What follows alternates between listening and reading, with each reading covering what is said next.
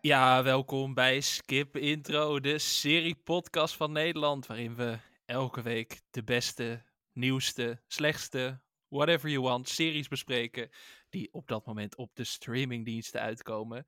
Deze week gaan we het onder meer hebben over Daisy Jones and the Six, een nieuwe muzikale dramaserie op Amazon Prime Video. Uh, het derde seizoen van The Mandalorian staat voor de deur. En we moeten ook even stilstaan bij de hilarische sitcom Abbott Elementary. Dat ga ik, Alex Maasreel, niet in mijn eentje doen, maar dat doe ik met de onvolprezen Anke Meijer. Anke, hoe is het? Goed, ja. Goed, ja, de zon schijnt. Ik, uh, uh, het is vakantie, maar de kinderen zijn weg, dus ik, nee, gaat goed. De kinderen zijn weg. Heb je ze weg, weggestopt of wat? Ja, in, ja dat, dat ken je niet. Maar er is een soort van instituut waar je ze naartoe kunt brengen. Dat heet opvang. Oh ja, nee. Heb ik geen ervaring mee, helaas. Nee. Komt wel. Maar nee hoor. En, en hierna is het even wat rustiger. Dus dan kan ik ook zelf een beetje vakantie vieren. Dus dat is fijn. En hoe is het met jou? Hoe is het met je verstandskiezen? Ja, goed voor de luisteraar om ook even te vermelden. Vorige week zijn mijn verstandskiezer aan beide kanten uitgehaald. Uh, we zitten, ik ben, de naweeën zijn inmiddels uh, gezakt, gelukkig. Maar ik kan nog steeds niet zo breedsprakig praten als ik normaal graag doe. Ik kan ook niet glimlachen. Of nou, dat gaat langzaam beter. Maar we hebben gisteren de recap van aflevering 7 van de Last was opgenomen. En toen zat ik hier echt met nog wat meer pijn. En toen, ja, als er wat grappigs was, dan zat ik echt zo niet lachen, niet lachen, niet lachen. Zo. ja, was en dat was heel, ook... uh, heel ongemakkelijk voor mij. Dan dacht ik, nou, was weer niet grappig wat ik zei. Maar dat is, was ook best wel confronterend, want ik, uh, woensdag gingen ze eruit. En uh, ja, woensdag op zich was er verdoving, dus daar merk je nog niet zoveel van. Dus ik dacht, ik ga lekker Seinfeld kijken, weet je wel. Niet, niet te moeilijk doen nu. Maar op een gegeven moment raakt die verdoving uitgewerkt. En nou ja, het ding met de comedy-serie is dat je er af en toe wel zo moet lachen. Hm. En dat deed dus echt verschrikkelijk veel pijn als ik moest glimlachen. Dus ik kon gewoon geen grappige series meer kijken, dus, Anke. Dat was ben je echt... toen gaan kijken? Want eigenlijk ja, toen heel veel heeft wel een beetje humor. Nou, ik, ik wilde verder gaan met mijn rewatch van de Leftovers. Maar de Leftovers hm. heeft dan weer heel veel zwarte humor. Dus zeg maar, daar moet ik soms ook wel om lachen. Ja. Dus eigenlijk zeker na seizoen 1 inderdaad. Ja, dan wordt het toch ook wel weer leuk. Precies, en ik denk dat er niet echt... Ja, zijn er veel series waar je echt niet om kunt lachen? Dat, uh, nou, dat zijn er niet zoveel. Ja, ik heb er wel eentje die ik uh, heb gekeken deze week, uh, waar we het straks over hebben. Die, daar heb ik niet bij hoeven lachen. Nou, laten we het er anders meteen over gaan hebben. Dat, uh, dat kan natuurlijk ook. Ja, want jij wil het hebben over een Zweedse miniserie, volgens ja, mij. Ja, The Dark Heart heet die. En die komt uh, vanaf zaterdag 4 maart op uh, NPO Plus. En, en NPO 3 geloof ik ook. Mm -hmm. en ik heb, ik heb vandaag één aflevering ge gekeken, want ik wilde deze toch vandaag kunnen meenemen. en ehm, ik, ja, ik heb er dus niet om gelachen, maar ik, ik vond het ook niet slecht, helemaal niet. Wat ik tot nu toe heb gezien. Ik vond het eigenlijk wel heel intrigerend. En uh, ik hou ook wel een heel klein beetje van, uh, van, van die series waar je dan uh, namen hebt als Berger en Bengt en zo. Dat, dus dat, de eerste naam die wordt uitgesproken is Berger, geloof ik. En toen dacht ik, ah, leuk, fijn. We zijn binnen, ja. Ja, we zijn binnen. Maar het is natuurlijk eigenlijk wel een beetje een serie voor jouw moeder, voor moeder Mazareel. Ja, ik had eigenlijk mijn moeder moeten vragen, maar ik heb deze serie zelf toevallig gezien, omdat ik er een stuk over heb geschreven voor de VPRO-gids. Ah, uh, als dat online verschijnt, zal ik het in de show notes zetten, maar volgens mij is die er nog niet. Um, maar het is inderdaad een vijfdelige true crime serie. Ja. Het is oh, gebaseerd op een boek. Het oh, is echt? true crime, ja, ja zeker. Het is, uh, het is gebaseerd op een boek van een Zweedse misdaadverslaggever. Mm. En ja, het gaat eigenlijk over, ja, ik wil niet al te veel prijs geven, maar op een gegeven moment verdwijnt er een hele rijke landeigenaar uh, van, uh, volgens mij is hij eind 60, begin 70, die verdwijnt ja. ineens spoorloos. En dan is de vraag of die, zijn dochter, wat? met wie hij een conflict Hoe? heeft, er iets ja. mee te maken heeft. Want zijn dochter is een relatie aangegaan met een buurjongen die van wat mindere komaf is. En waar zijn vader, of de, waar de vader van het meisje dan weer ruzie mee heeft. En ja, die familie botst al langer. En dan is het zo van, uh, als je die relatie voortzet, dan onterf ik je. En dan verdwijnt ja. die vader ineens spoorloos. En dan is het zo van, hmm, wat is er aan de hand? Het is, uh, het is inderdaad zo'n verhaal waarvan je denkt, waar, na één aflevering al weet, er zouden meerdere opties zijn, want dit is geen leuke man. Nee. Uh, en, en, er zijn heel veel mensen die hem ook echt niet leuk vinden. Dus als er iets met hem gebeurd is, dan, dan snap ik het bijna wel. ja, maar, vond dat het je het bijna leuk, gaat begrijpen. Ja. ja, ik vond het leuk gedaan, want normaal heb je bij dit soort dingen dat, je dan, uh, dat er een uh, politieonderzoek of zo is en dat je dan flashbacks krijgt. Maar in dit geval heb je eigenlijk niet eens door dat er twee tijdlijnen zijn in eerste instantie. Heb ik nu al verklapt, sorry mensen, maar dat is, dat is geen ramp verder. Maar het is het ene, de ene kant van het verhaal is een, een vrouw die als vrijwilliger volgens mij bij de Missing Persons werkt. Of dat, dat eigenlijk leiding geeft. Waar je dus allemaal van die vrijwilligers uh, uh, optrommelt. Die dan ja, bossen en zo gaan doorkammen. Om te kijken of ze daar een, of ze daar de, een lijk waarschijnlijk gaan vinden.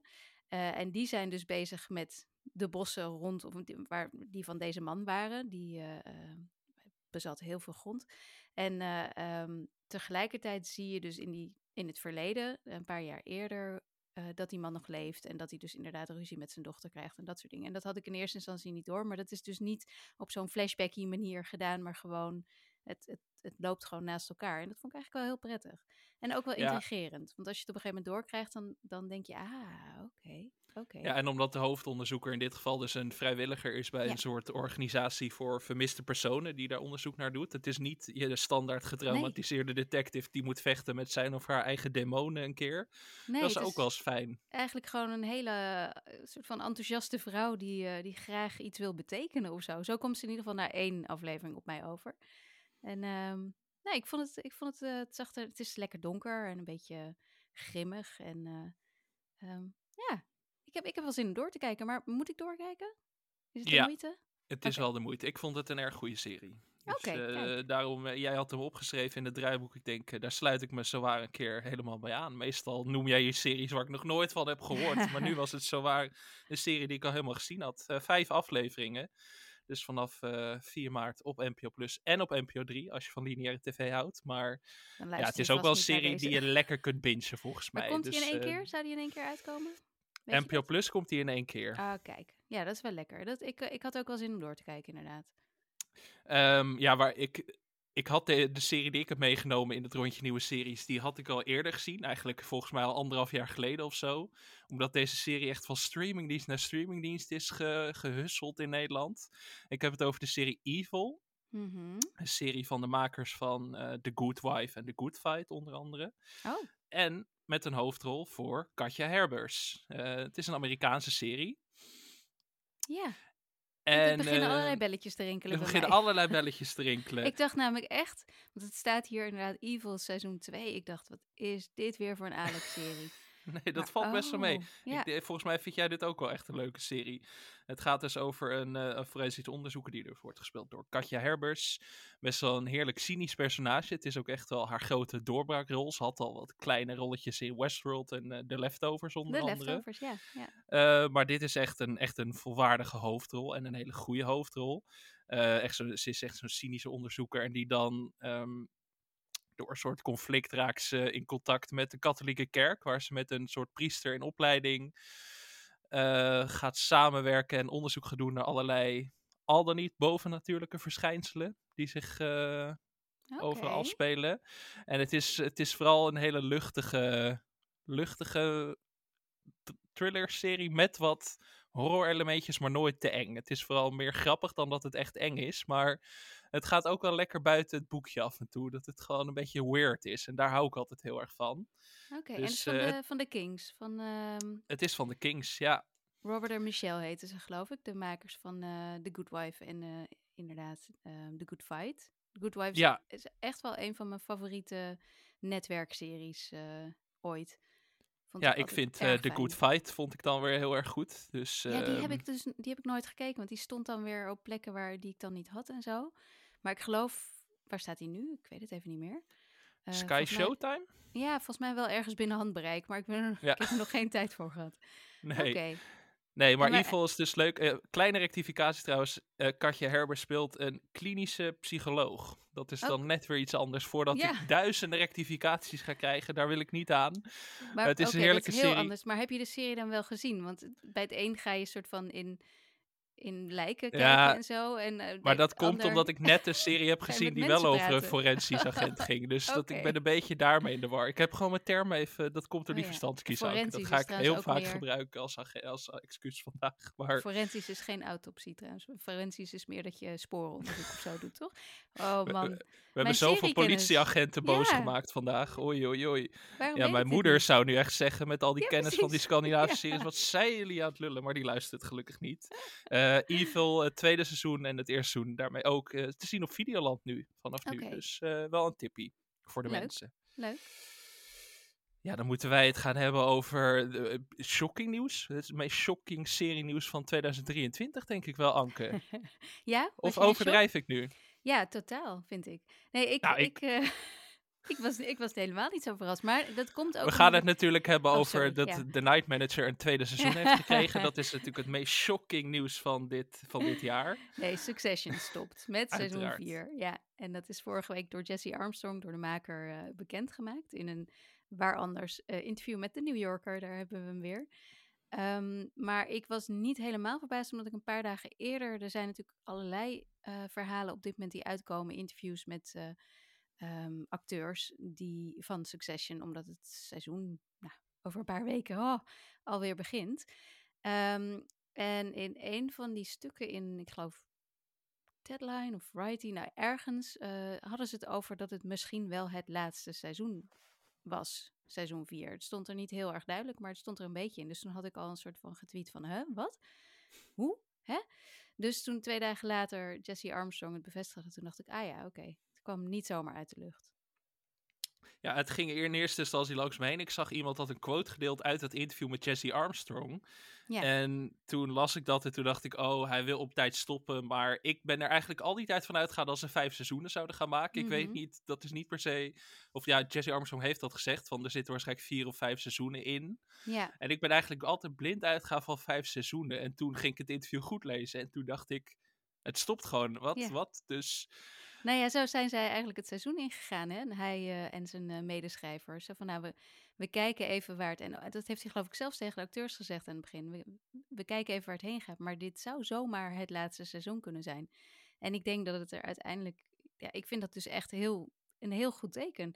Dat ze tijdens het schrijven dachten: oké, we hebben het. We moeten niet doorgaan. We moeten het niet verdunnen allemaal. Maar dit is gewoon wat we hebben. Zo is het sterk. Hiermee gaan we afsluiten.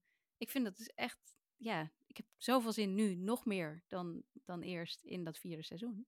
Ja, en toch maakt het me ook wel een beetje rauwig of zo. Ook omdat ik dus heel erg was gefixeerd op vijf seizoenen. Dus niet, niet omdat dat dus definitief was, maar dat zat gewoon in mijn hoofd. Dus dan is het zo, hé, hey, we hebben nu nog maar tien afleveringen. Dat voelt ja, als je het zo, zo weinig of ja, dat doet wel pijn inderdaad. En ik vind het gewoon altijd heel lekker om heel lang toe te leven naar series die al langer bezig zijn. Uh, nou ja, een serie als Better Call een van mijn favorieten natuurlijk, had zes seizoenen. En op een gegeven moment had je echt elk jaar dat ik dacht, oh, lekker een paar maanden, weet je wel. Dan komen er langzaam trailers, beetje informatie, beetje interviews. Dat hele proces vind ik heel erg leuk. Maar omdat er steeds minder echt langlopende goede series zijn, omdat ze vaker nou ja, ja mini-seizoenen mini hebben, miniseries of drie, vier seizoenen hebben, dan wordt dat steeds minder. Uh, en ik, ja, ik werd ook een beetje terug, want Ted Lasso, de kan, daar gaan we het straks over hebben, de kans dat naar het derde seizoen stopt is ook vrij groot. Ja, dat is nog niet bevestigd, maar, Dat, daar lijkt het wel op. Ja. Een van mijn andere favoriete series, Barry, ook een HBO-serie, lijkt ook te gaan stoppen na het vierde seizoen. Dus ik, ik zie echt zo de bouwstenen van mijn serieleven zo langzaam afbrokkelen. En dat, dat doet toch een beetje pijn, Anke. Ik kan niet anders zeggen. Is dat, is het misschien niet dat het pijn doet, maar uh, dat dit soort series, succesvolle series, uh, gelauwerde series, dat die eigenlijk redelijk snel stoppen, lijken te stoppen. Zeker als je het vergelijkt met vroeger. Is dat, is dat ook een dingetje van dit streaming-tijdperk? Dat, dat makers eigenlijk gewoon de ruimte krijgen om dus of door te gaan als ze dat willen, maar ook zeker te stoppen wanneer ze dat willen. Dat er niet wordt van tevoren echt duidelijk wordt afgesproken, we gaan zoveel seizoenen maken. En ik vind het toch wel opvallend inderdaad. Ik vind het heel sterk hoor, want ik, een van de eerste dingen die ik heb geleerd um, tijdens mijn allereerste stage uh, bij een krant was schrijven wat het waard is. Dus je moet het niet langer gaan maken dan dat het het eigenlijk waard is. En um, nu vind ik dat vaak heel moeilijk en schrijf ik veel, veel, veel meer dan eigenlijk nodig is. Makkelijker gezegd dan gedaan, inderdaad. Ja, maar dat was dus wel een hele goede les. En dat, uh, ja, mijn eerste reactie dus op dit nieuws was niet, oh nee, nu ja, gaan we nooit meer, hierna nooit meer een nieuw seizoen van Succession krijgen. Dat was wat onwijs goed dat hij ja, weet dat het zo goed is. Ik, ik, ben, ik ben daar dus wel blij om of zo. Ja, het is een beetje wat volgens mij heeft Damon Lindelof, de maker van Lost, onder andere het ook al eens gezegd. Van hij had een, plan voor Lost. Ja, en Lost moest maar doorgaan. En ook met 22 tot 24 afleveringen per seizoen. Waardoor ze heel snel natuurlijk door hun creatieve mogelijkheden eigenlijk heen waren. En ze op een gegeven moment de gekste dingen moesten gaan bedenken, omdat het maar door moest. Nou, en dus bijvoorbeeld ook How I Met Your Mother. Een serie die, waarvan ik vond dat het heel leuk begon. Die heb jij nooit gezien, of wel? Ja, ik heb, ik heb afleveringen ervan gezien, maar nooit uh, nou, het was echt, of Was, was, was echt wel een hartstikke leuk serie met een, met een uh, leuk uitgangspunt. Leuke acteurs gewoon, weet je wel, prima, leuk sitcom. Die, um, hadden van, die makers hadden vanaf begin af aan al duidelijk dat, dat het verhaal wat ze aan het vertellen waren, dat het uiteindelijk weer zou eindigen met, met Ted en Robin samen. Uh, alleen daar zaten niet een paar seizoenen tussen, maar weet ik veel hoeveel seizoenen. Waardoor er uiteindelijk zoveel meer was verteld dan dat liefdesverhaal. Waardoor je helemaal niet meer geloofde dat die twee nog bij elkaar zouden horen. En toen dat dus uiteindelijk dat idee wat ze vanaf het begin af aan hadden, toen ze dat gingen uitvoeren, waren, nou ja, niet alle kijkers waarschijnlijk, maar ik onder andere. Ik dacht echt, wat doen jullie? Wat, wat? Wat is dit? Hoe kom je hierbij? Dit heb je niet verdiend. Terwijl het, eigenlijk hadden ze het wel verdiend, want dit was niet een gekke manoeuvre die ze op het laatste moment even maakten. Maar dit was iets wat ze altijd al gepland hadden. Alleen omdat het zo lang door, was doorgegaan, omdat het zo succesvol was, omdat CBS of zo, ik weet niet waar het bij zat, uh, dacht: ga maar, geef ons nog maar een seizoen, geef ons nog maar een seizoen. Ja, is die hele serie, wat mij betreft, met terugwerkende kracht niet meer zo sterk als dat die ooit was. Dat is toch zonde? Geef mij dan maar vier seizoenen die heel, heel goed zijn. Nee, want dat is het uiteindelijk ook. Volgens mij kunnen wij zo twintig series opnoemen die veel te lang zijn doorgegaan. En de echt goede series, die, die gaan niet per se te lang door. Ik denk dat onze favoriete series, dat we daar niet van zeggen van... Nou, had wel een seizoen minder gekund of zo, toch? Dat ga je over de Leftovers of de Sopranos of uh, Breaking Bad, of ben ik al zal niet zeggen, volgens mij. Nee. Ik niet in ieder geval. Ik nee, vul het voor jou in, maar nee. Nee, zeker niet. Maar ja, misschien dat, want de, de, Sopranos komt ook wel uit een tijd dat het nog wat gebruikelijker was om toch wel meer seizoenen dan maar vier te doen. Vier is wel op het punt waarop vroeger dan werd je gecanceld als je met vier stopte. Dus ja, ik heb, de leftovers ik zit altijd in mijn hoofd. langer door natuurlijk, hè? nee. Drie.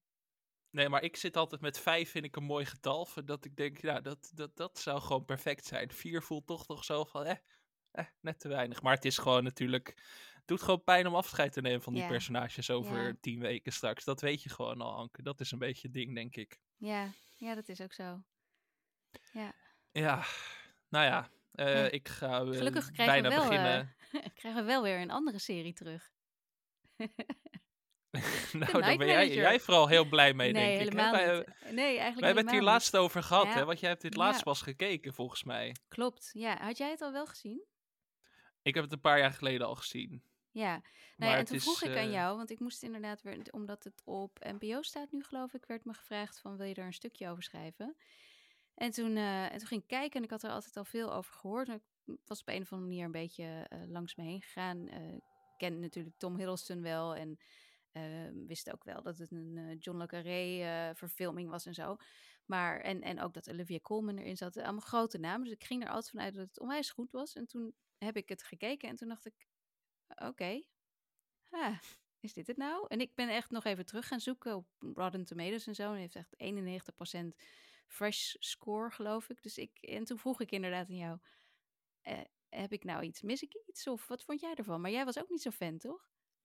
Ja, ik vond het vermakelijk, maar uh, gezien het feit dat de hoofdrollen gespeeld werden door onder meer Tom Hiddleston, Olivia Colman en Hugh Laurie, dacht ik wel, had ik er misschien wat meer van verwacht. En ook series die een beetje raken aan een spionage, John le Carré-achtige genre. Nou, dat is normaal echt zo van geef het me maar en zoveel mogelijk. Dat is echt een soort McDonald's hamburgers, daar kun je er niet veel meer, hoe zeg je dat, daar kun je er niet uh, genoeg van hebben. Ja, um, nou ja, het was ook maar, wel een beetje McDonald's, maar ik vond het gewoon een beetje te zout. Ja. Dat ik dacht, nou...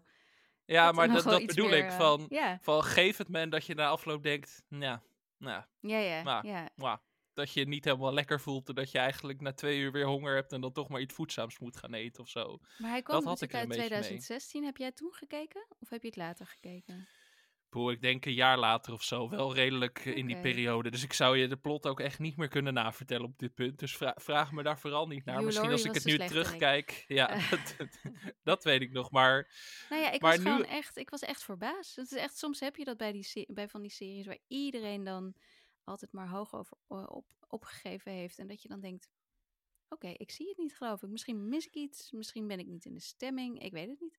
Maar dat, dat, had ik hier heel erg bij. Dat ik dacht van, nou maar wacht even, dit, nu springt het verhaal opeens van dit naar dit. En dit maar dat heeft het helemaal niet verdiend. Dit, dit is nog niet uh, goed neergezet. Hoezo kan het dit nu al willen doen? Ik, ik, nee, ik was gewoon echt niet onder de indruk. Nee, maar dat is ook wel een beetje een probleem als iets heel erg al gehyped is. En vooral ook door Amerikaanse serie-recensenten, dan ga ik er altijd al met veel meer verwachtingen in. En dat gaat het dan heel vaak ook niet echt meer kunnen waarmaken. Daarom wil ik het altijd zo snel mogelijk kijken nadat het uitkomt. Want hoe meer lof er is, hoe, hoe, hoe vijandiger ik bijna word tegenover zo'n serie. En dat maar zeg ik hier misschien ook wel. Zeg je dan nu eigenlijk, Alex, dat mensen gewoon niet naar deze podcast moeten luisteren? Wij doen natuurlijk precies hetzelfde. Nee, maar ja, ja, nee, maar ja, dat is waar. Nee, uh, stop met luisteren zou ik willen zeggen. Dat is het. Hoe dan ook. Ik, ik ben wel benieuwd. Als mensen het dus wel uh, heel tof vonden, misschien kunnen ze mij nog even vertellen uh, waarom dan. Misschien dat ik gewoon echt iets mis. Maar er nou, komt dus een tweede seizoen. en het derde seizoen. En misschien zelfs een derde seizoen. Ja, van dezelfde schrijver ook. Dus ja. En dat komt op Amazon vindt. Prime Video. Ja, en ja, BBC waarschijnlijk ook in, bij ons. Ik denk dat je het dan alle twee een beetje kunt zien. Maar ja, ik, ik, ik, ik vond het opmerkelijk nieuws, want uh, iedereen is er blij mee. En ik dacht echt, ha. Was jij wel blij met de trailer voor het derde seizoen van Ted Lasso, Anke? Ja, nou, weet ik niet. Ik vond hem eigenlijk een beetje underwhelming uh, nog. Had ik dus ook heel erg. Ja, ik, ik, ik saai dat we het met elkaar eens zijn de hele tijd. Maar ik had dit ook een beetje. Ik dacht, oh, nou, oké. Okay. Ja, wel zin in, maar... Je ziet eigenlijk, je, ik bedoel, je ziet iedereen komt voorbij, maar niemand zegt wat. En ik vond uh, Ted Lasso zelf vooral een beetje meewarig kijken de hele tijd. Uh, ook heel erg een soort van het gevoel van, nou, het is eindig, dit is het. het is zo, dat, dat, ja, alsof, je echt, alsof er echt mee werd gezegd, dit is het laatste seizoen. En ja, ik weet het niet. Maar dat heb ik altijd bij Ted Lasso. Als ik, als ik een stukje zie of als ik weer begin aan een nieuw seizoen, dan denk ik altijd vond ik dit echt leuk? En dan op een gegeven moment zit ik erin en dan denk ik, oh ja, ik vind het echt leuk, ik vind het heerlijk. Maar dat, dat had ik ook een beetje bij deze trailer. Dan dacht ik, ja, oké. Ja. ja, ik weet niet helemaal waar het vandaan komt, maar ik ben, ik ben toch een klein beetje bezorgd voor dit derde seizoen of zo. Ik, ik weet niet, er was natuurlijk al, er was al heel veel gedoe achter de schermen. Het is ook al, er zat best wel lang tussen en ik weet niet of dat deze serie nou echt helpt uiteindelijk. En ik denk wel van, oeh, hm, ik weet het niet. Misschien wordt het fantastisch. Ik heb er nog niks van kunnen zien uiteraard, maar ja, ik heb een beetje een, een matig voorgevoel. Dat ik denk, uh, het, uh, een geliefde serie die misschien wel eens een beetje van de rail zou kunnen gaan vliegen of zo, als ze niet uitkijken. Maar misschien omdat ze juist meer tijd hebben genomen, dat dat niet gaat gebeuren. Maar ik weet niet, ik heb een slecht voorgevoel. Dat is niet echt ergens op gebaseerd, maar...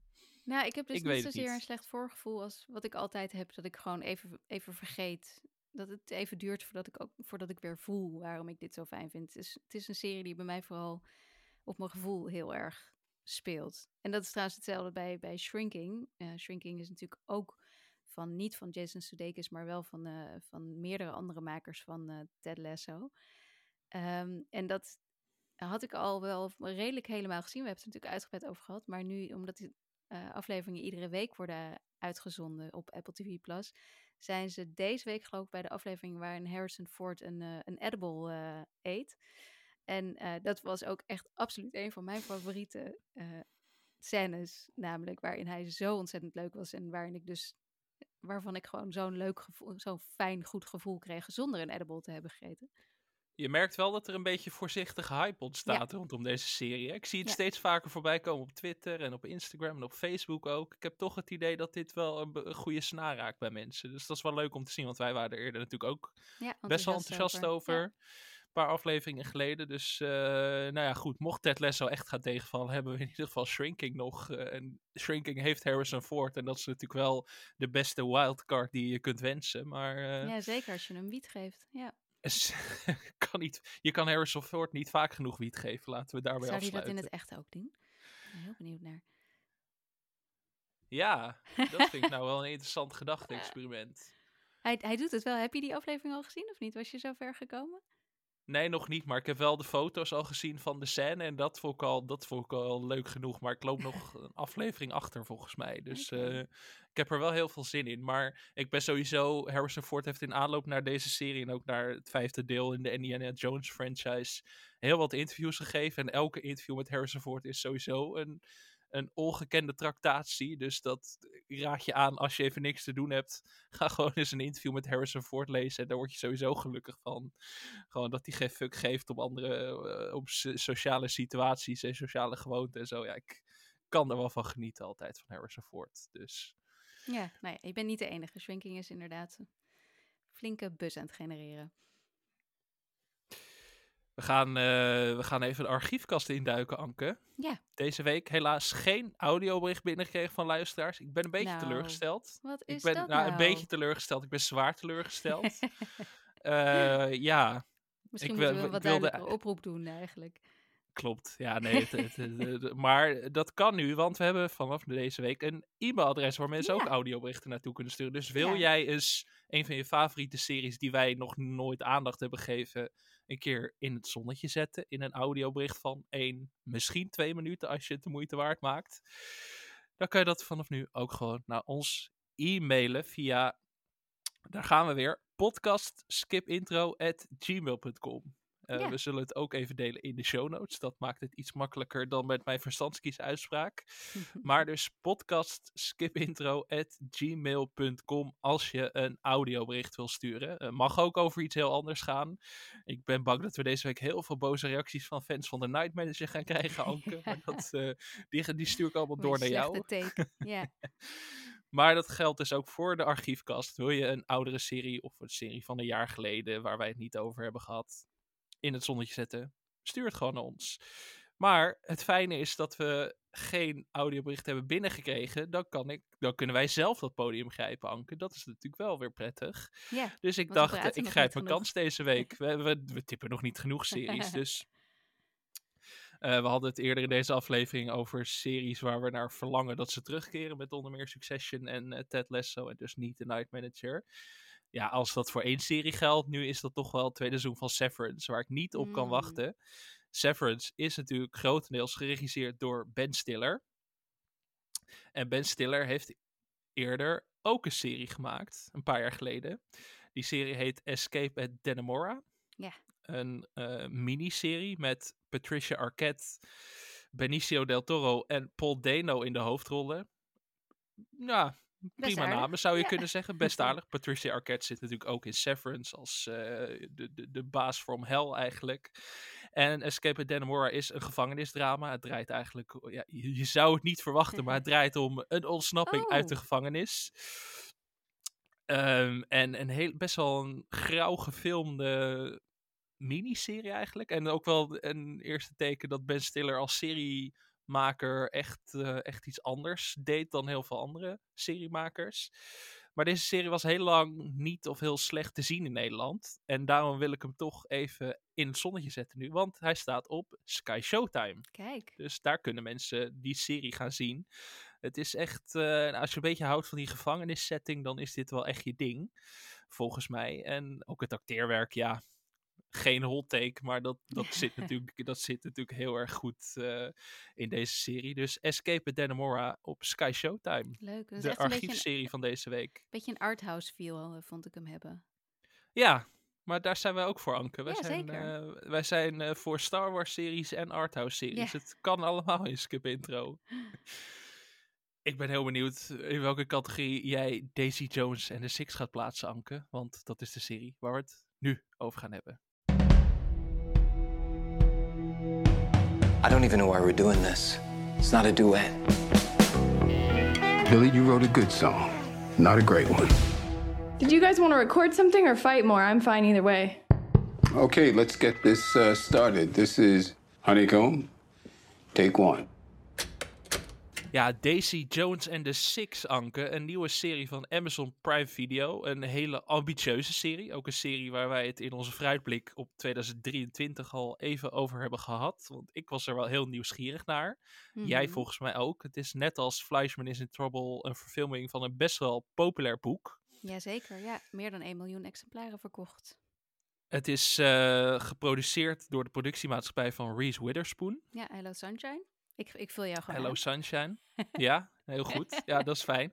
Niet te verwarren met Hello Tomorrow, de serie van Apple nee. waar we het vorige week over hadden. En ja, als er één ding is aan deze serie, er zit heel veel geld in. Ik was een interview of een soort profiel of een uh, introducerend stuk aan het lezen in de New York Times. En uh, de redacteur van dat stuk die zei ook van alleen al aan dit stuk hebben iets van 30 mensen uh, van de PR-afdeling meegewerkt. En ik ja, dacht dat echt vond ik van zo grappig holy ja. shit, holy Ja. shit. Ik vind het al vervelend als één iemand zich ermee gaat bemoeien. Daar heb ik eigenlijk al nooit zin in. Maar 30. ik dacht echt 30 mensen. Ja. Nee, dit, Ja. het, is, eh, het is inderdaad. eh, eh, een, ik geloof ook, want ik heb ehm, eh, interviews gedaan met twee van de hoofdrolspelers. Ehm, Sam Cleflin, die ehm, Billy speelt, de zanger van de band. Want het gaat, het is een serie over een band. De misschien wel populairste band uit de jaren zeventig, eh, eh, die uiteraard nooit heeft bestaan. Maar eh, in het boek van Taylor, Rank, sorry, Taylor Jenkins Reid is, eh, is opgevoerd. En eh, hij speelt de, de zanger en ik heb zijn vrouw ook geïnterviewd. En die wordt gespeeld door Camilla Monroe. Morone, sorry. Ik ben alle namen een beetje aan het eh verhaspelen. We hebben er ook zoveel genoemd in deze aflevering, Anke. Maar ik heb die twee mensen inderdaad eh, dus hierover geïnterviewd. En ze vertelden ook dat de details, en dat hoor je altijd oh, van acteurs die aan de serie hebben meegewerkt. Eh, die die eh, in het verleden speelt. En zeker als het de jaren 70 of 60 of zo zijn. Maar ook hier zeiden ze van nou, het was echt. Je keek om je heen en je had het gevoel dat je daadwerkelijk in die tijd was. Ze hebben geloof ik de hele Sunset Strip in eh, LA hebben ze helemaal teruggebracht naar hoe het er in de jaren 70 had, had uitgezien en zo. Dus Nou, sterker nog, die hebben ze gewoon een week lang afgehuurd. ja, precies. Ja. En echt met, volgens mij, ze hadden soms 250 outfits per avond nodig en honderden figuranten. Het is echt ongelooflijk hoeveel geld erin is gaan En zitten. ook allemaal in COVID-tijden opgenomen. Hè? Dus moet je nagaan dat het ook Ja. niet die honderden figuranten, hoeveel testen en dergelijke daar ook nog eens bij kwamen kijken. Dit was echt waanzinnig, inderdaad. Echt, echt, ja, nee, ik denk, eh, Amazon heeft niet gecommuniceerd hoeveel budget ervoor was, maar ik denk dat dit wel... eh, Het komt Het in de buurt niet- bijna van de Rings of Power, lijkt ja, me. Dat, dat lijkt me ook wel, ja. Ja, en je zei het al een beetje, het is dus een, het is ja, een soort fake documentaire, een soort oral history dus, over een niet bestaande band. Ja, de, Het, eh, boek leest echt, want ik heb een stukje van het boek gelezen. Het boek leest echt als een muziekdocumentaire. Dus het is niet, er wordt verder eh, niet in omschreven. Het zijn iedere keer gewoon stukjes eh, ehm, van een interview. Van iemand die dus zit te praten over en, en Ja. vertelt over eh, het verleden. En dan heb je voornamelijk de bandleden die aan het woord komen en de mensen daaromheen. Eh, en ze vertellen het verhaal na twintig jaar, eh, omdat de band dus op een totaal hoogtepunt, waarop ze de hele wereld aan het veroveren waren, uit elkaar is gegaan. het en- succession van de bandwereld dus eigenlijk. Ja, ja, ja. En alleen bij Succession weten we waarom. En bij Daisy Jones and the Sixth, zoals de band heet, ehm, ja, was dat dus nooit bekend. En nu in die documentaire wordt dat onthuld. Eh, en ook in de eh, serie heeft een soort van vorm van die documentaire. Dus je hebt ook dat, de, dat ze eh, aan het woord komen twintig jaar later. En je ziet in, nou dat zijn geen flashbacks, maar je ziet gewoon de verfilming daarvan, van wat er gebeurt en wat zij vertellen. Zo is het. eh, Dus het heeft net een andere vorm, omdat je nou eenmaal... Ja ze hadden ook een echte muziekdocumentaire kunnen maken wellicht. Eh, had ik best ook wel eh, eh, ambitieus gevonden. Maar ze hebben in dit geval hebben ze ervoor gekozen om het te combineren met, ja, met een, een echte verfilming. Ja, en is dan een heel, heel, heel klein beetje geïnspireerd op Fleetwood Mac, volgens mij. Omdat de schrijver van Ja, het heel boek erg, dan hoor. heel veel Fleetwood Ja. Mac er, keken naar jeugd. Ja. Maar volgens mij willen ze dat ook weer niet eh, zeer benadrukken. Dus het is meer zo, ik las een interview ergens dat ze zeiden... Ja, ik keek gewoon heel veel Fleet- Fleetwood Mac op tv vroeger, dus dat zit er misschien wel in. Maar inderdaad, Ja, waar het op er zitten flink wat parallellen in met, eh, met het verhaal van die band. Ja, het is gebaseerd natuurlijk op het feit dat eh, bij Fleetwood Mac waren er ook wel onderling. Eh, er was natuurlijk de muziek was, was eh, heel goed en populair en zo, en maar onderling bij de bandleden was er nogal werd er wat gerommeld en romantisch gedoe en ruzies en dat soort dingen. En dat is hier eh, ook aan de hand tussen een aantal van de bandleden. Dus dat is volgens mij het. Fleetwood Mac gedeelte. Ja, anders is het geen interessant verhaal natuurlijk, hè? Uh, ben jij het boek gaan lezen omdat er een serie van kwam? Of had jij het boek sowieso al op je lijst staan? Nee, nee ik kende het zelfs helemaal niet. Uh, ik weet niet waarom niet, uh, maar um, ik ben het gaan lezen inderdaad. En niet helemaal op tijd, want toen ik eenmaal de screeners kreeg, toen was ik nou, op een derde, denk ik. Um, en toen ben ik op een gegeven moment ook maar gestopt, omdat ik merkte dat ik dus de eerste aflevering aan het kijken was en alleen maar aan het vergelijken was met het boek. En dat uh, kwam de kijkervaring niet helemaal ten goede. Dus toen dacht ik, nou, ik stop maar gewoon en laat de serie maar over me heen komen. Uh, en waar zat hem dat dan in, dat het de kijkervaring niet ten goede kwam? Um, nou, we hadden het vorige week natuurlijk over Fleischman en dat Fleischman is in trouble. En dat uh, is natuurlijk naar het scherm gebracht door de schrijfster van het boek, Taffy Brodesser Akner. En in dit geval heeft Taylor Jenkins Reid is, is um, producent, niet eens uitvoerend producent. En zoals we vorige week hebben besproken, betekent dat meestal niet zo heel erg veel. Uh, ik heb ook niet het gevoel, ik weet niet wat jij uit interviews hebt opgemaakt, maar ik heb niet echt het gevoel dat ze heel, heel nauw betrokken was. Um, nee. De rechten voor dit boek zijn ook al verkocht voordat het boek überhaupt uit was. Het ging nog als manuscript rond. Uh, en toen is het al opgepikt, uh, dus door Reese Witherspoon en ja, de mensen met wie zij samenwerkt. Um, en die schrijvers, even kijken, dat zijn, ik wil het nu wel even goed zeggen, uh, Scott Neustatter. Nee, dat is vast Amerikaanse. Neustatter. Neustatter. Neustatter. en uh, Michael H. Uh, Webber. En die, die hebben ja, eigen keuzes gemaakt. Die hebben um, sommige personages weggelaten. Die hebben um, bepaalde dingen net even iets anders laten lopen. En dat, dat is natuurlijk onvermijdelijk wanneer je het naar het scherm brengt.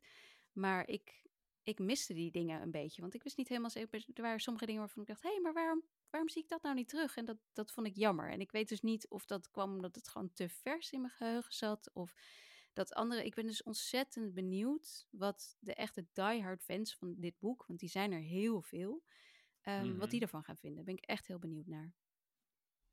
Wat was jouw ervaring? Hoeveel heb jij gezien? Ik heb uh, de eerste anderhalve aflevering gezien. Okay. Uh, lekker random, maar uh, soms gaat dat zo, omdat je ook heel veel andere dingen moet kijken. Ja, ik heb er maar zes gezien. Ik heb er ook niet meer gekregen.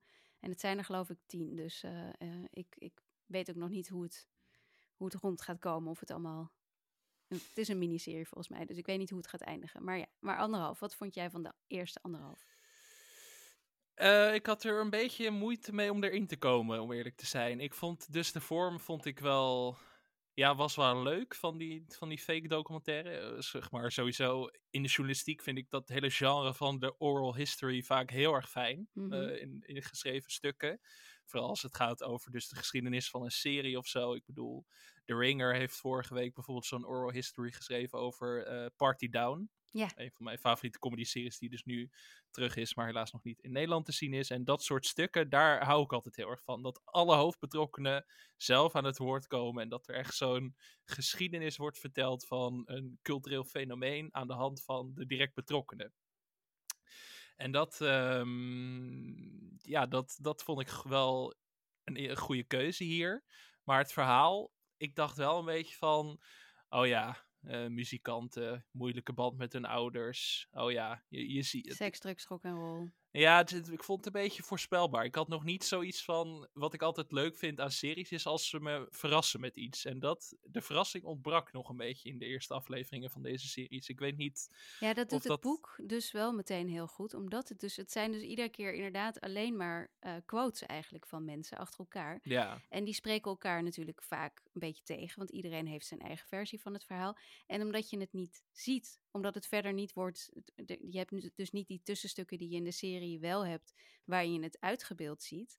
Moet je het voor jezelf invullen. En dat, dat zorgt ervoor dat het dus wel echt een hele uh, grappige, interessante uh, vorm is. Waar je ook best wel. Ik, ik vond het echt verslavend. Het was echt zoiets wat je dan niet neerlegt. Dat je iedere keer denkt: oh, nog even de volgende quote lezen. Nog even die van de volgende. Oh, daar zegt uh, Billy weer wat. Ik ben even benieuwd wat hij. Oh, nu komt Daisy weer. Nou, ik wil even weten wat zij nog te zeggen heeft, zeg maar. En zo blijf je doorgaan. En. en de vorm die de serie heeft, is gewoon wat meer recht toe recht aan. Ik had het dus eigenlijk misschien best heel spannend gevonden als ze het echt als een documentaire hadden gedaan. Dus dat je misschien wel beelden er tussendoor had gekregen, maar dat dat gewoon archiefbeelden waren van optredens of van foto's van hun jeugd. Dus als ze er echt zo'n muziekdocumentaire van hadden gemaakt, dat had ik, had ik misschien wel spannender gevonden. Ja, want vooral dus de hele verhaallijn die draait om de ontstaansgeschiedenis in de eerste aflevering. Die vond ik dan gewoon een beetje te, te basic of te conventioneel eigenlijk. Zeker in eerste instantie. Dus hoe ze samenkomen en zo. Ja, het, het was niet slecht, maar ik dacht wel van wat is de, wat is de catch hier of zo. Zeg maar, de, het trok me nog niet echt. En dat vond ik een beetje zonde. Ja, je hebt niet het idee dat je naar iets kijkt wat je nog nooit eerder hebt gezien, denk ik. Dat, dat heel erg, ja. Ja, ja oké. Nee, dan zat mijn gevoel dus wel toch een beetje goed. Dan lag het niet alleen maar aan het feit dat ik, uh, dat ik dus dat boek tegelijkertijd aan het lezen was. Maar toch een beetje dat. Waar bij mij wel, uh, zonder dan die hele serie verder uh, te bespreken en, en al te veel, of ik wil helemaal niks spoilen. Maar op een gegeven moment worden ze dus samen ook een band. Want je hebt eerst Six en Daisy Jones, die zijn apart. En je ziet in die eerste afleveringen hoe ze uiteindelijk samenkomen. Hoe ze, hoe ze los van elkaar een beetje bekendheid verwerven. En vervolgens dus samenkomen. En als um, band worden ze heel groot. Uh, en op dat moment, als ze dus samenkomen, gaan ze ook samen muziek maken. Uh, en toen begon het bij mij wel wat meer te leven. Want ik vind de muziek um, best ja, echt wel heel goed gedaan. Want dat had ik dus ook een beetje op papier. Um, Reed, de schrijfster, die heeft heel veel, die heeft sowieso alle nummers een titel gegeven, maar ze heeft ook heel veel songteksten uitgeschreven en zo. En in het boek kun je gewoon zeggen, het was het, het meest geweldige nummer wat ooit is geschreven. Weet je, dat kun je gewoon zeggen. En dan neem je dat als lezer gewoon maar aan. Maar mhm. als je het in zo'n serie ten gehoor moet brengen, dan is dat wel even echt een hele andere koek. Dus daar was ik ook ontzettend benieuwd naar. En uiteindelijk ehm, ja, merkte ik gewoon dat ik toch, toch echt wel die nummers in mijn hoofd had aan het einde van de aflevering. Dat, ze, dat, ze, dat ik echt wel dacht, ja, dit had best wel een, een hit kunnen zijn. Uh, en ze hebben dat ook, ze hebben daar ook heel veel geld in uitgegeven volgens mij. Het is allemaal gemaakt door Blake Mills, muzikant die met heel veel uh, bekende mensen al heeft samengewerkt. En die heeft ook weer andere grote namen zoals Marcus Mumford en Phoebe Bridgers en zo uh, ingeschakeld. En er zijn dus, ik geloof, 24 originele nummers geschreven. Uh, heel veel dus gebaseerd op wat er in het boek voorbij komt. Uh, en er komt zelfs dus een, een, een ja, LP, noemen ze het. Maar het is natuurlijk ook gewoon een CD die te streamen is en alles. die komt ook uit komende vrijdag als de serie begint. Dus dat is ook wel, uh, dat is op zich wel heel erg tof. En allemaal gezongen. Dat is er wel heel tof aan, ja. En gezongen door de twee hoofdrolspelers, door Sam Cleveland en Riley Keough, die we nog helemaal niet genoemd hebben. Zij speelt uh, Daisy Jones. En dat is de kleindochter van Elvis.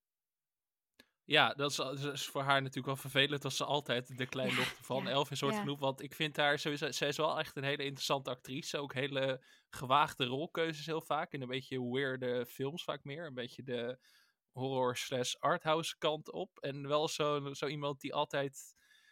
Ja, ik vind haar wel een boeiende actrice. Altijd gewoon in haar keuzes best wel gewaagd. Dus ik ben in die zin wel blij dat ze een grote rol nu, nu een grote rol krijgt. En ze volgens mij heeft ze in een interview ook gezegd dat dit de rol is waarvoor ze geboren is. En dat ze echt deze rol moest hebben, omdat ze dus ook goed kan zingen. En ja, ja een interessante ja, actrice is. En dat komt heel mooi samen. Hij past er ook echt heel goed. Ik vind, ik vind de acteurs. Uh, um, allemaal, ik vind haar denk ik wel het beste ongeveer in, uh, in de hele serie. Ik vind ze allemaal wel prima, maar ik vind, ik vind haar wel echt heel goed. En uh, ik vind zowel zij als Sam Cleveland zingen ook, uh, ook wel echt overtuigend. Het grappige is dat uh, dan voordat hij deze rol kreeg eigenlijk nooit echt zong. En zelfs helemaal geen verstand had van muziek uit de jaren zeventig. Hij kon nog geen Beatle-nummer opnoemen. en uiteindelijk is hij dus nou ja, echt wel heel geloofwaardig in deze rol. En Riley um, die zong eigenlijk alleen maar in de douche. Ook al is ze de kleindochter van Elvis. Dat was toch niet helemaal iets wat ze deed. Maar als je haar stem hoort, dan denk je, hè? Hoezo niet? Waarom ben jij niet meteen de muziek ingegaan? Want Waar is ze misgegaan? Ja. Ja. Dus ik, eh, dat, is wel, eh, dat is wel cool. En ook een heel grappig detail is dat dus die opnames uh, heel veel vertraging hebben opgelopen door COVID. Waarvan je normaal alleen maar hoort hoe vervelend dat was. Maar in dit geval was het dus goed, omdat dus deze acteurs, maar ook de andere acteurs die de band spelen, die hebben heel veel tijd gehad om en elkaar te leren kennen in een WhatsApp-groep, maar ook om hun instrumenten um, onder de knie te krijgen. Dus wat je nu ziet, zoals ze aan het spelen zijn, dat, ze kunnen het ook echt, in plaats van dat ze air-gitaar aan het spelen zijn. En dat maakt volgens mij ook wel een verschil. Het schijnt zelfs dat ze een optreden hebben gedaan um, ergens een keertje bij de, weet ik veel, bij een screening van Prime of zo. Dus het is, het is nu echt wel een beetje een band geworden. En op het moment dat de serie echt over die band gaat en over het maken van die nummers, en daar gaat het boek ook heel erg over, vond ik het leuk. Oké, dus ik moet zo snel mogelijk gaan doorkijken, zeg je eigenlijk. En de luisteraar ja, nou ja, daarmee straks ook. Ja, ik weet dus niet hoe het verder gaat, maar dat zijn de, dat, het hele... Kijk, ik heb ook onwijs genoten van uh, Get Down heet Nee, hoe heette die nou? Met, van de Beatles, ik ben even kwijt hoe het heet. Get Back. Get Back, niet Get. En de Get Down was weer een uh, Netflix-serie. over een, andere muziekperiode. Serie, ja. ja. Um, ja, Get Back, daar heb ik ongelooflijk van genoten om te zien hoe de Beatles hun muziek maakten. Dus um, dit stukje van wat ze hier dan ook wel, waar ze wel echt best wel wat aandacht aan besteden, um, dat vond ik dan wel weer heel leuk. Maar ik weet nog niet hoe het verder gaat en ik weet nog niet. Ik ben vooral heel benieuwd hoe de fans van de boek het gaan vinden. Of het boek, sorry.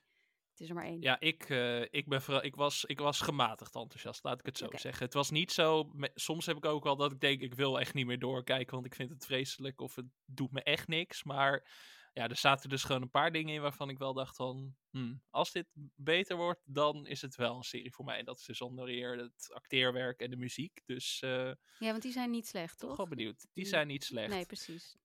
Um, de eerste drie afleveringen staan vanaf vrijdag op Amazon en dan, of op Prime Video, sorry. En dan, ja, de, het release schema van deze serie is heel raar, want we krijgen er dus nu drie deze week. Dan volgende week krijgen we er nog drie. Oh, echt? Dan die weken na krijgen we aflevering 7 en 8. En dan die weken na aflevering 9 en 10. Dus dit is echt. Dit is echt bingen met, met, eh, ja, met het verstand op nul. Ik snap ook niet hoe dit in elkaar zou dat? zit. Wat maar... zou daar het idee achter zijn? Dat wist ik niet eens. Geen idee. Ik denk dat Jeff Bezos uh, iets nieuws heeft bedacht en dacht van, hey, uh, we need to do it like this. Maar ik, ik snap er echt geen Dat stond op, op, dat, op dat, uh, dat, dat velletje met punten wat hij had ja. bedacht. Ja. ja. Zo van, nou, die wekelijkse releases moeten we niet doen. Niet alles in één keer. We gaan het even lekker anders doen. Ik snap er echt niks van. Maar goed, hmm. de eerste drie kun je in ieder geval deze vrijdag gaan bingen. Dus, nou, en dat is wel goed hoor voor deze serie. Want ik denk als we het op één hadden gelaten, dan waren mensen misschien niet doorgaan.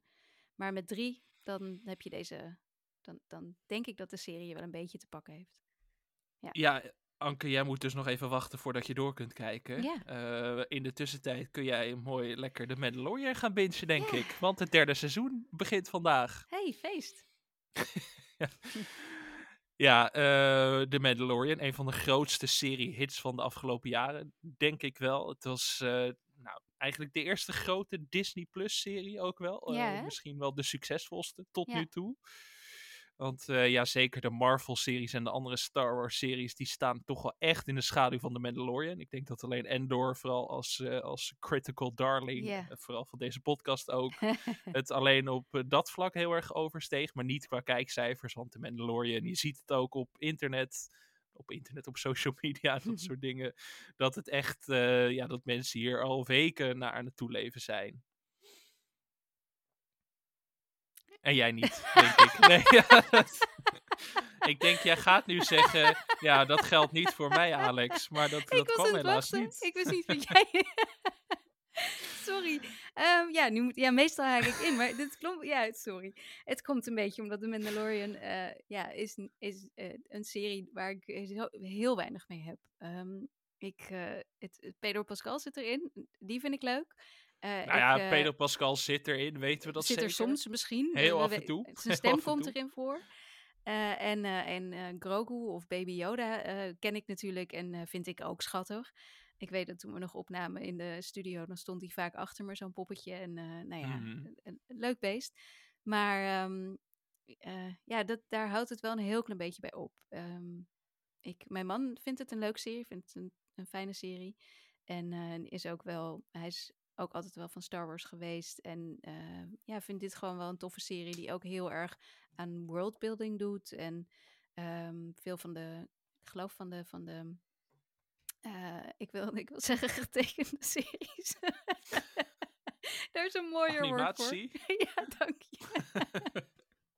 Kijk, ik heb je helemaal van je stuk gebracht hè, met de Mandalorian. Oei, oei, oei. Ja, een beetje verrassing. We laten dit er ook allemaal in.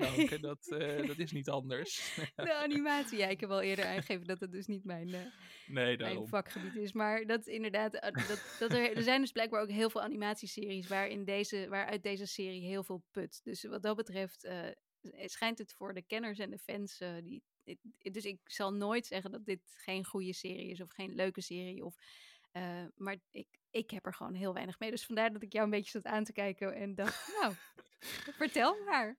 Je zat echt hulpeloos in die camera te kijken van zeg iets, zeg iets, zeg iets. Ja, dat, ja dan daag je me uit, Anke, en dan ga ik natuurlijk niks zeggen. Maar nee, ik heb, uh, ik heb wel alles ervan gezien.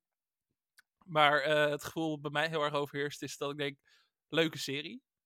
En uh, daar houdt het ook wel een beetje op of zo. Want kijk, dat is ook een beetje de makke misschien van onze podcast. Wij zijn allebei geen diehard Star Wars fans. Zo simpel is dat. Ik bedoel... Nee, nou, door Endor ging ik wel een beetje twijfelen hoor. Ja? Zelf. Ja, en toen dacht ik, oh, kom maar door met alles. alles ja, maar het ding bij Endor was dat het niet echt heel erg leunde op de Star Wars lore of zo. Het zat er natuurlijk wel heel erg in en uh, de, het nam elementen, maar The Mandalorian is echt een serie die heel erg voortborduurt op wat mensen leuk vinden aan Star Wars. Wel met liefhebber. grotendeels nieuwe verhalen, nieuwe personages dan, of personages in een net iets andere vorm.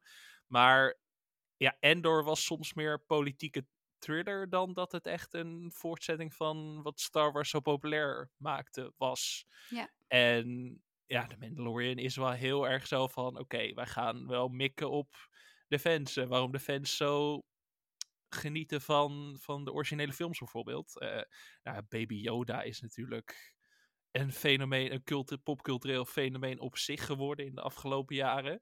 Zelfs uh, tot, op, tot zo, op zoverre, zo, tot in zoverre dat ik er een beetje moe van word. Dat ik mm. nu wel weet met die Baby Yoda. Ik vind hem ook niet schattig meer. Ik vind het nu gewoon een rotjoch. Dat ik over, eh, heeft, uh, heeft Baby Yoda een, een, gender? Dat weet ik eigenlijk niet. Maar nee, dat is zonder overdrijven. Maar dat mensen nu nog steeds na drie jaar zeggen, oh zo schattig, oh dit en dat. Ik denk, ja kom op, het is tijd voor nieuwe meningen mensen. het is tijd om nieuwe, nieuwe karakters, uh, personages te omarmen in deze wereld. Nou, wie weet. want hij is nu natuurlijk, hij is door Luke Skywalker opgehaald. Kijk, dat heb ik allemaal wel meegekregen, want het is natuurlijk wel een, een popcultureel evenement iedere keer weer wat er gebeurt. En zeker toen een jonger gemaakte Luke Skywalker uh, terugkwam om, om... Keiharde spoiler, Anke. Echt, je hebt mensen al voedend gemaakt over de Night Manager. En dan nu ook nog hiermee. Nou, als je niet al aan de, de Mandalorian was begonnen bij seizoen 1 en 2... Dan, dan... ga je dat ook niet meer doen. Nee, dan ben je net als ik, denk ik. Maar ja, maar... Dat denk ik ook. Maar... Komt hij überhaupt in, deze, in dit nieuwe seizoen voor, denk je? Heb je al iets kunnen kijken? Zijn er screeners uitgegaan? Ik heb niks gekregen, maar ik, ik, ging er gewoon vanuit dat ze mij toch dat ze me oversloegen. Maar... Hij staat op de zwarte lijst als het gaat om Star Wars producties, als het niet Endor is. Nee, uh, er zijn geen screeners voor zover ik weet. Dus ze doen er weer heel geheimzinnig over, want het uh, zijn natuurlijk staatsgeheimen bij dit soort dingen. Dat is altijd zo. Grote blockbusters, nee, dat, daar krijg je geen screeners van. Want stel je voor dat, dat wij hier iets zouden prijsgeven over de gigantisch geheime plot van de Mandalorian. Wat zou dat een ramp zijn, Anke? Misschien is, is dit seizoen dat je gewoon Pedro Pascal zonder pak ziet de hele tijd. Of zonder de helm. En dat nou ja, Pedro Pascal uh, is wel uh, de man van het moment. Want hij zit Zo. misschien wel in de twee belangrijkste series van dit moment, vanaf deze week. Ja, daar uh, hadden we het toch over bij, bij het begin van um, The Last of Us. Dat hij volgens mij op de dag dat, dat nadat de, eerste aflevering was uitgekomen en iedereen het over had, dat hij de eerste trailer van seizoen 3 van The Mandalorian deelde. ja, dat is echt zo'n power move, ja. ongelooflijk. Echt. Ja. Maar ja, het is natuurlijk wel zonde dat hij zo vaak dat pak aan heeft. Of dat iemand anders doet alsof ja, hij Pedro Pascal in dat pak is. Ik denk dat ik anders misschien wel gekeken had als hij dat pak niet de hele tijd aan had. Ja, want hij is gewoon een briljant acteur. Ik ja, bedoel, kijk naar de fucking Last of Us. Ja. Dat is de reden. Nou heeft uh, de Mandalorian vaak wel echt goede gastacteurs, dus daar ligt het niet aan. Maar jij had het net over Luke Skywalker, die dus als uh, die gede-aged was, in dit geval. Gede-aged was, sorry. Mm -hmm. um, de acteur, niet Luke. Ja, Mark Hamill dus inderdaad. uh, daar verloor ik dus een beetje mijn interesse genoeg. Yeah? Ik weet dat het voor heel veel mensen een heel Jij belangrijk moment was. Maar op de bank? Totaal niet. Oh. Nee, ik was er juist dat ik dacht van, oh ja, maar dat komt ook door mijn band met de Skywalkers. Ik vind mm. dat Star Wars veel te veel waarde echt aan die Skywalkers. Dat ik denk, ja, ik, ik snap de hype, maar vertel nieuwe verhalen, geef me nieuwe dingen, verras me met andere dingen. En dat deed de Mandalorian best vaak. En juist door aan het eind van seizoen 2 terug te grijpen op wat we al kennen, dacht ik van... Maar ja, ze moesten, uh, nee, ze moesten Grogu, uh, Baby Yoda moesten ze ja. kwijt. Dus dat nee, is, het nou moet. Ja, waar kun je die het nou moet. stallen? Kan alleen maar Ja. bij een Skywalker. Nee, het moet. En ja, nee, maar ik... Was eh, Cassian Andor er nog in de of is hij al dood in, dit, eh, in deze tijdlijn? Ik weet het niet. die is in deze tijdlijn al dood. Ja, toch? Ja, Volgens mij. kon je Ja, toch maar bij één iemand terecht? Ik ben altijd zo bang om hier iets over te zeggen. Want er zijn zoveel mensen die dan echt alles weten hiervan. En die me dan echt gaan kiel halen op internet. Nou ja, goed, dat moeten we maar voor lief nemen. We zeggen het ook gewoon. Hè. Wij zijn geen experts op dit gebied. Dus je kan geen diepgravende analyses verwachten over dan- de we worldbuilding in The Mandalorian. Waar we dan wel experts eh, op zijn, is dan, of over zijn. ehm, niet taal in ieder geval, sorry. Ik kom vandaag echt heel slecht aan mijn woorden. Ehm, het is bijna vakantie. Maar is, eh, is natuurlijk dat de series. Gaat deze serie, het derde seizoen, gaat het, eh, de, het succes van de vorige evenaren, denk je? Gaat het. eh, Ja, ja? ja, dat denk ik wel. Ja, ook omdat het rustig is qua blockbusters op dit moment. We hebben dan eigenlijk alleen The Last of Us. Succession duurt nog een maand voordat het uitkomt. Ja. Dus volgens mij is dit het perfecte moment om deze serie uit te brengen. Want als, als je tien mensen op straat gaat vragen... ga je naar Daisy Jones and the Six kijken of naar seizoen van The Mandalorian... denk ik dat je negen reacties krijgt The Mandalorian... en dan één iemand die zegt... wat is dat? Daisy Jones and the Six. Ja. Dus ja, dan zeggen ik- wij gewoon, nou, kom eerst drie Ja. afleveringen, daarna nog een keer drie, en dan drie en twee keer twee. Wat was het ook alweer? Ik ben nu alweer kwijt. Maar eh, ja, 3-3-2-2 was het. Eh Mandalorian komt gewoon wekelijks uit. Dat helpt ook heel erg in dit geval. Eh, vanaf vandaag dus gewoon de eerste aflevering van seizoen 3. lekker meme. Eh, het is lekker memeable. En ja, hoe minder het dus in die nostalgieporno, eh of hoe minder het daar gebruik van maakt, hoe geïnteresseerder ik ben in de serie. maar de En ik vind het, niet. de fans misschien niet, maar ik vind het avontuurlijke van deze serie wel heel erg leuk. Dus eh, nou, zeker de eerste seizoenen werd best wel gekenmerkt door een soort Case of the Week-achtige aanpak. Mhm. En dat het ook wel echt een serie was daarmee. En niet zo gedoe van, oh, we maken een film van eh, acht afleveringen of zo. Dat, dat is eh, minder het geval bij The Mandalorian. Het is wel echt een, een televisieserie. En dat vind ik er wel echt uit de prijs. En dat is dan ook met dank aan John Favreau. Die dan eh, de showrunner ook is van deze serie.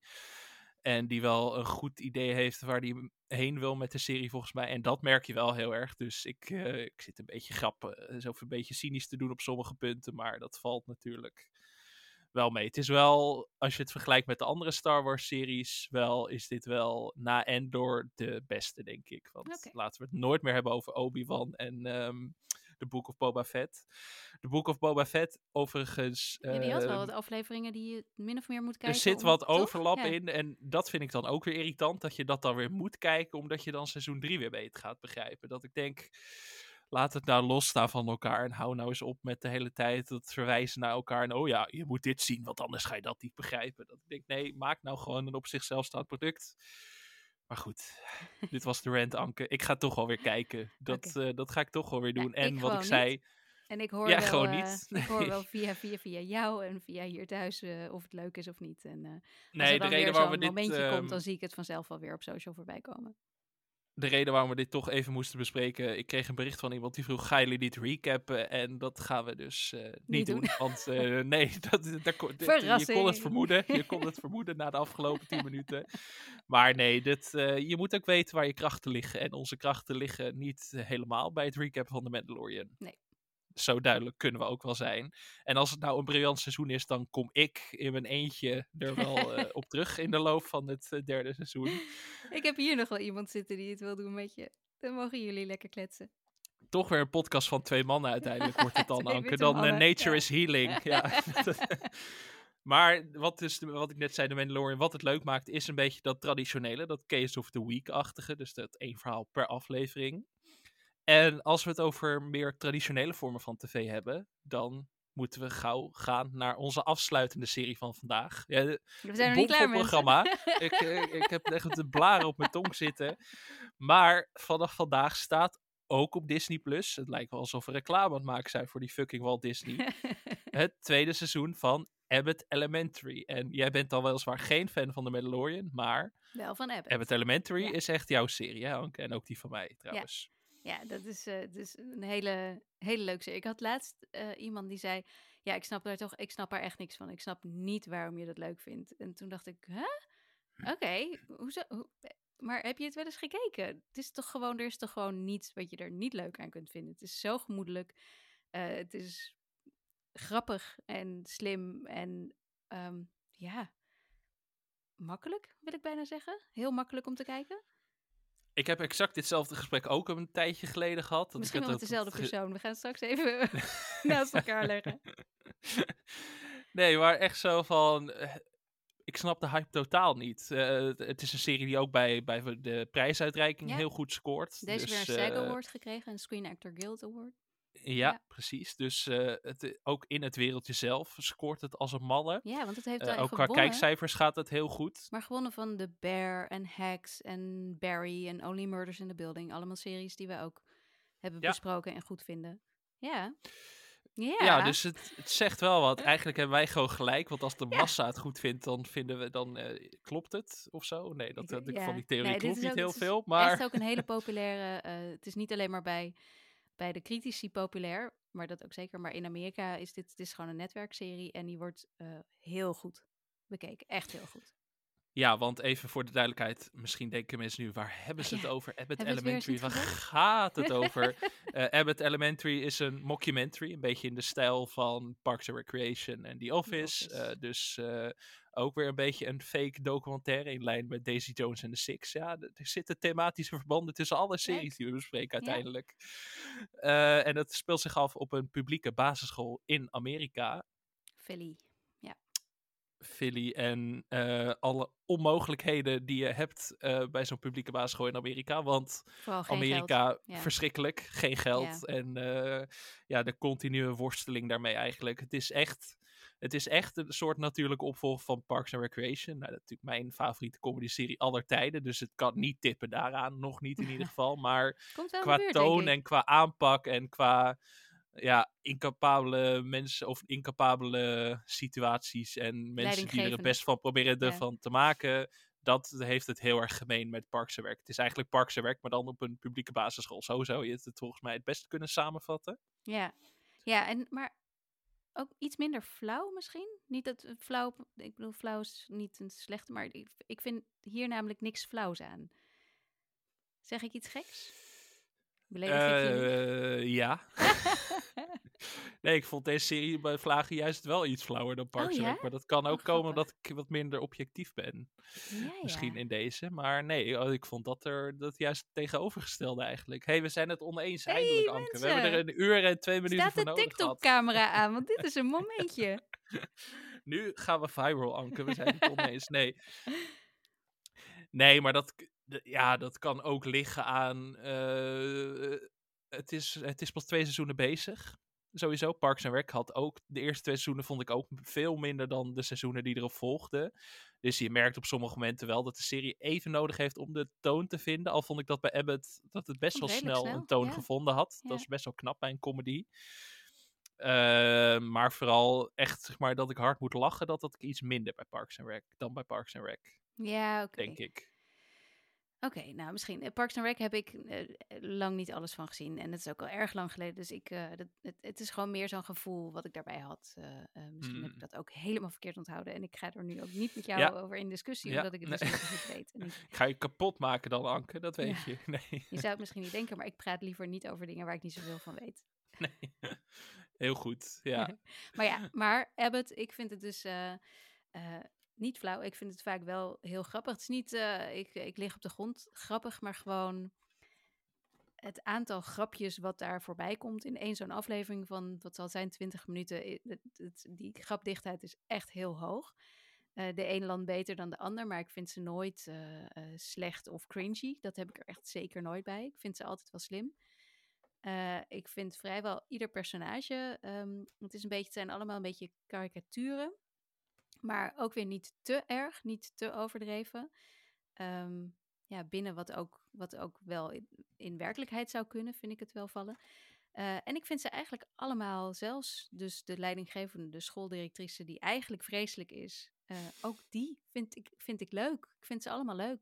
Het allemaal leuke mensen. En ik vind de manier waarop ze naar de camera kijken, waarop, die, waarop je dan, want je vergeet af en toe dat hij er is dat die, die documentaire ploeg met ze meeloopt. Maar dan zie je weer zo'n blik richting de camera gaan. Dan, die werkt altijd voor mij. Ja, ik vind het gewoon heel goed. En, uh, en uh, hoofdrolspeelster uh, Quinta Brunson, die tevens die hele serie bedacht heeft en geschreven heeft. Nog een hartstikke jonge vrouw die allemaal prijzen wint. En ik, ja, ik, ik, ik word er blij van. Van het hele, het hele plaatje. Ik ook volgens mij. En het is weer, uh, nou, toch weer een beetje terugkeer naar de, wat klassiekere vorm van comedy, denk ik ook wel. Ja. Uh, iets minder op het gebied van comedy de afgelopen jaren. we hebben het er vaak over gehad dat het iets meer richting de combinatie van drama en comedy ging. En dit is wel echt puur, puur, comedy. comedy. Ja. Ja, nee. Echt, echt een pure sitcom. En eigenlijk hoop ik dat we daar veel meer van gaan zien de nou, komende nou, jaren. Dus laten we hopen dat ja. Abbott Elementary een soort setje in de goede richting geeft. Nou, ook aan dat andere dit makers. Uh, de standaard weer... Uh, want er worden natuurlijk nog steeds heel veel van dit soort comedies gemaakt in Amerika. En die zijn allemaal te flauw om naar te kijken. Uh, en dat dit, dit heeft de lat wel weer op, op een hoog gelegd sowieso. Maar als dit niveau dan iedere keer gehaald wordt, dan, ja, dan wil ik er ook wel weer aan gaan. Want meestal schrijf ik die dingen al af voordat ik er iets van gezien heb. Maar in dit geval ja, ben ik toch iedere keer blij dat het er is. Eerste twee seizoenen staan nu op Disney Plus. Een derde seizoen uh, is oh, het komt in productie of komt er al aan. Komt wekelijks. Het tweede seizoen komt wekelijks. Ja, ah, Het eerste seizoen staat er dus wel al volledig op. Dus dan uh, kunnen mensen. komt ook omdat het ook in Amerika raken. Want meestal is Disney niet zo snel met die, met die titels uit Amerika. En dan zitten we er altijd heel lang op te wachten. En nu hebben we ook al een tijdje gewacht. Maar dat komt omdat dit dus gewoon wekelijks op tv te zien is. En ze hebben net zo'n winterstop gehad en zijn dan nu weer bezig. En het seizoen is geloof ik bijna afgelopen daar. Dus wij krijgen het wekelijks omdat wij anders eerder klaar zouden zijn dan Amerika. En dat mag natuurlijk niet. Dus, dat uh, mag dus niet. Wat heerlijk ouderwets eigenlijk. Gewoon elke week nog op tv. Ja, ja, ja. Ja, wat een verademing in, in vergelijking met Amazon, die inderdaad uh, eh, 3322 modellen, dat ik denk, misschien, het wordt veel te ingewikkeld allemaal. Hey, misschien is het wel de gouden greep van Bezos. Hè? Misschien is dit wel uh, het moment waarop Prime Video eindelijk gaat doen wat het moet doen. Het voelt heel vies om deze podcast te eindigen met complimenten aan Jeff Bezos, Anke. Dat vind ik, dat, eh, nee, dat zit me niet lekker. Laten we dan de Night Manager maar weer gaan afkraken of zo. Want dit, nee, dit bevalt me helemaal niet. Laten we maar snel gaan afronden dus. Ehm, nogmaals, we hebben een e-mailadres. Daar mag je alles naartoe sturen. Nou, niet alles. Nou, niet alles. Uh, geen wel, wel, uh, nee, uh, wel, wel fijne dingen inderdaad. Hou, hou het positief. Ik kreeg net, had ik jou die doorgestuurd, die bizarre Instagram-opmerking die ik kreeg van iemand die vond dat ik, dat ik nou ja, die was het in ieder geval niet met mij eens over het feit dat ik Kank on Earth erg grappig vond. En die had, die had zichzelf genoodzaakt gezien om mijn Instagram op te zoeken en onder een foto die niets met series te maken had, een of andere bizarre rant neer te zetten. Dus mensen. Dat moet je dus vooral niet doen. Nee, zet dat gewoon op je eigen. In je eigen Word-bestand ergens. Print het uit, hang het op je koelkast, maar stuur het niet naar ons, alsjeblieft. Nee, dat mag dus niet naar ons mailadres nee. podcastskipintro.gmail.com. Uh, wel dus uh, als je iets in de archiefkast wil zetten bij ons, dat mag natuurlijk wel. Uh, ja, als je een betoog wil houden over waarom The Mandalorian de beste serie van de 21ste eeuw is, mag dat natuurlijk wel. Of de Night Manager, dat mag natuurlijk wel, want het hoeft niet. En kom ook vooral door met je theorieën over The Last of Us. Want we zijn natuurlijk iedere week nog aan het recappen op Patreon. En ik ben ook heel benieuwd wat, wat de luisteraar denkt. Belangrijke nuance, uh, theorie over The Last of Us mogen, maar niet als je de game gespeeld nee, hebt. Nee, want dat nee, is natuurlijk het verde verderfelijke aan The Last of Us, dat het al een game is. Dus dat, dat theorie ook heel makkelijk uh, spoilers kunnen zijn. Dat dus dat mag dan okay. weer niet. Ja, opletten. Maar over The Last of Us gesproken, aflevering 7 um, ehm, werd er een nieuw personage geïntroduceerd, gespeeld door Storm Reed. Ja, en klopt. jij hebt haar geïnterviewd deze ja, week. het zal weer eens niet. het zal weer eens niet, nee. Ja, ik had weer even een interview streak. Uh, ja, nee, klopt. Ik heb haar vorige week heb ik er een paar vragen mogen stellen. En daar heb ik gisteravond heel laat een uh, uh, speciale editie van mijn nieuwsbrief uh, voor verstuurd. En dat was, uh, vond ik best heel spannend om te doen. Want ik had geen idee of mensen daar wel op zaten te wachten. Maar ja, aan de andere kant, hè, een mailtje is zo gewist. En ik, ik zie aan de cijfers dat aardig wat mensen het geopend hebben. Ik kreeg ook al wat likes, dus... Dat, Kijk. dat was leuk. Ja. Heb jij het gelezen? Ik, ik kan checken, hè? Nog niet. Nee, nee kijk. nee, sorry.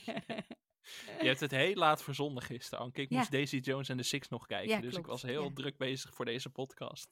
ik ga het uh, uiteraard uh, vandaag lezen. dat kun je checken. checken maar uh, ga het checken.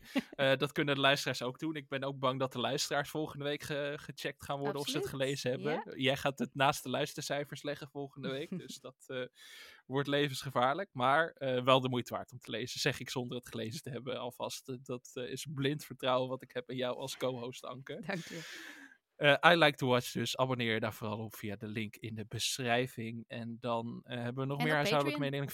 Patreon. Patreon. Kun je natuurlijk recaps. luisteren naar onze ja. recaps van The Last of Us. Je kunt lid worden van onze Facebookgroep. Je kunt ons volgen op Twitter en Instagram via skipintronl.